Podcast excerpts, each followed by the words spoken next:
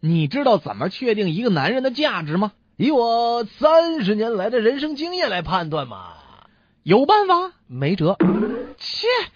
我就有办法，而且是一种量化的标准。呀呵，还还量化了标准了，什么东东啊？呃，就是以各种指标来确定一个男人值多少钱。这这都有什么指标？你也帮我算算，我值多少钱？男人的底价都统一为一千块，身高超过一米八零的，每超过一厘米加一百；身高低于一米七零的，每低五厘米就减一百；排球、篮球、足球会打的各加一百；网球、保龄球、斯多克会打的各加两百；会溜冰的减三百；会游泳的加一百；体重超过一百五十斤的，每超过十斤减一百；体重不足一百一十斤的啊，每差十斤减一百五；近视超过三百度，每一百度减一百；谈过恋爱的，呃，被甩一次减两百。啊，甩别人一次加两百，没谈过恋爱的加五百，英文四级没过减一百啊，唱歌唱得好加三百，不会斗地主哎得加三百，不会麻将加五百，不会喝酒嗯减两百，很能喝酒但不嗜酒的加五百，嗜酒得减八百，养宠物啊加三百